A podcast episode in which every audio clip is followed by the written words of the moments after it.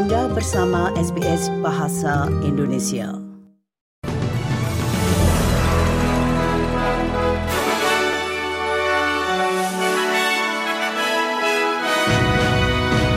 Berita terkini SBS Audio Program Bahasa Indonesia untuk hari Jumat 23 Februari 2024. Saya Riki Kusumo. Ribuan penduduk dari hampir 30 km di dekat Ballarat telah diminta untuk mengungsi dan peringatan darurat serta peringatan untuk berjaga-jaga dan bertindak telah dikeluarkan. Rumah-rumah di Victoria Barat dilaporkan terancam hangus terbakar. Sekitar 1.000 petugas pemadam kebakaran dan 15 pesawat pembom air telah berusaha memadamkan api. Kepala Otoritas Kebakaran Negara Bagian Victoria, Jason Hevernan, mengatakan kepada ABC bahwa penilaian kerusakan sedang dilakukan. We're getting early reports, unfortunately, of some home losses and as well as multiple sheds. And of course, given a rural agricultural area, I do expect fence loss, stock loss and the like. We have specialist rapid damage impact assessment teams on the ground from 7 o'clock this morning from Fire Rescue Victoria, which will be going through that area and trying to firm up those numbers. Sementara itu, masyarakat di barat laut Australia Barat sedang bersiap-siap menghadapi sistem cuaca buruk yang diperkirakan akan melanda pantai sebagai siklon tropis. Biro Meteorologi memperkirakan badai itu akan mendarat di dekat Coral Bay besok pada hari Sabtu sebagai sistem kategori 2. Ahli meteorologi Meriam Bradbury memperingatkan akan adanya hembusan angin yang merusak, hujan lebat dan banjir bandang. The tropical cyclone is likely to move southwards and continue intensifying to a Category 2 system through the later part of Friday into early Saturday. As it nears the coast, we'll see rainfall picking up as well as those stronger winds.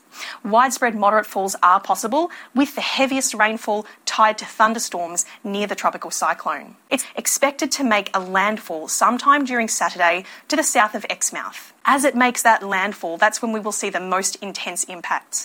Destructive wind gusts up to 140 kilometres an hour are possible, and very heavy rainfall that could lead to flash flooding. Organisasi Kesehatan Dunia WHO memperingatkan penyakit menular di jalur Gaza dapat menyebabkan lebih banyak kematian di kalangan warga Palestina dibandingkan dengan permusuhan Israel yang sedang berlangsung. Sejauh ini, Badan Kesehatan PBB itu telah mengkonfirmasi 200.000 kasus penyakit diare dan juga telah mengkonfirmasi wabah hepatitis A dengan sekitar 8.000 kasus.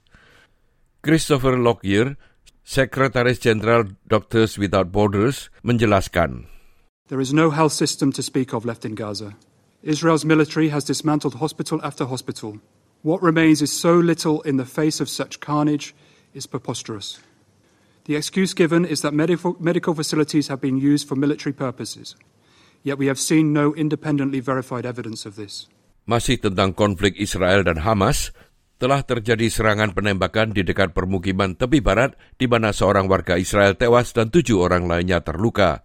Menteri Keamanan Nasional Israel, Itamar Ben-Gvir, menyerukan agar dilakukan lebih banyak pembatasan pergerakan bagi warga Palestina.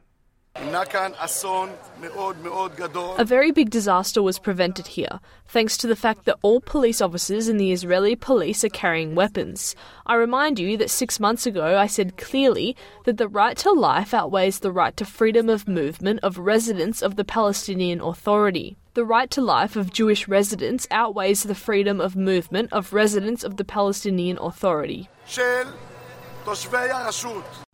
Mantan Wakil Sekretaris Departemen Imigrasi Abdul Rizvi mengatakan hampir tidak terelakkan perahu-perahu pengungsi akan datang ke Australia menyusul kedatangan hampir 40 orang di dekat kawasan Beagle Bay yang terpencil di Australia Barat minggu lalu. Rizvi mengatakan para politisi harus berhati-hati dengan perdebatan yang timbul dari situasi ini dan juga tentang retorika mereka seputar kedatangan kapal itu karena hal tersebut dapat menyebabkan lebih banyak kedatangan kapal. Rizvi mengatakan penting bagi masyarakat untuk tidak membesar-besarkan situasi ini. I think we've got to remember we've got a very, very big coastline along the west. The sea between Australia and Indonesia is huge. The number of fishing boats that look almost identical to an asylum seeker boats is huge. The chances of a boat being missed is always there despite the efficiency of our navy. One or two boats will get through. That's just almost inevitable, and I think we just need to accept that rather than getting into this hysterical panic. Sekian berita terkini SBS Audio Program Bahasa Indonesia yang disampaikan oleh Riki Kusumo.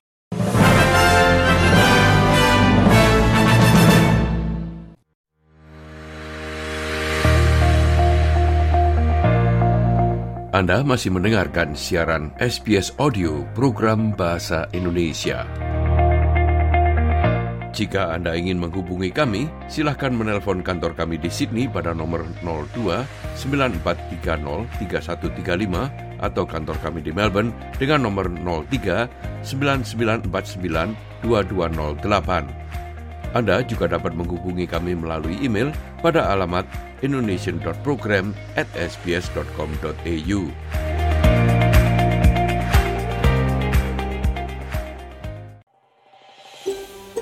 Anda ingin mendengar cerita-cerita seperti ini?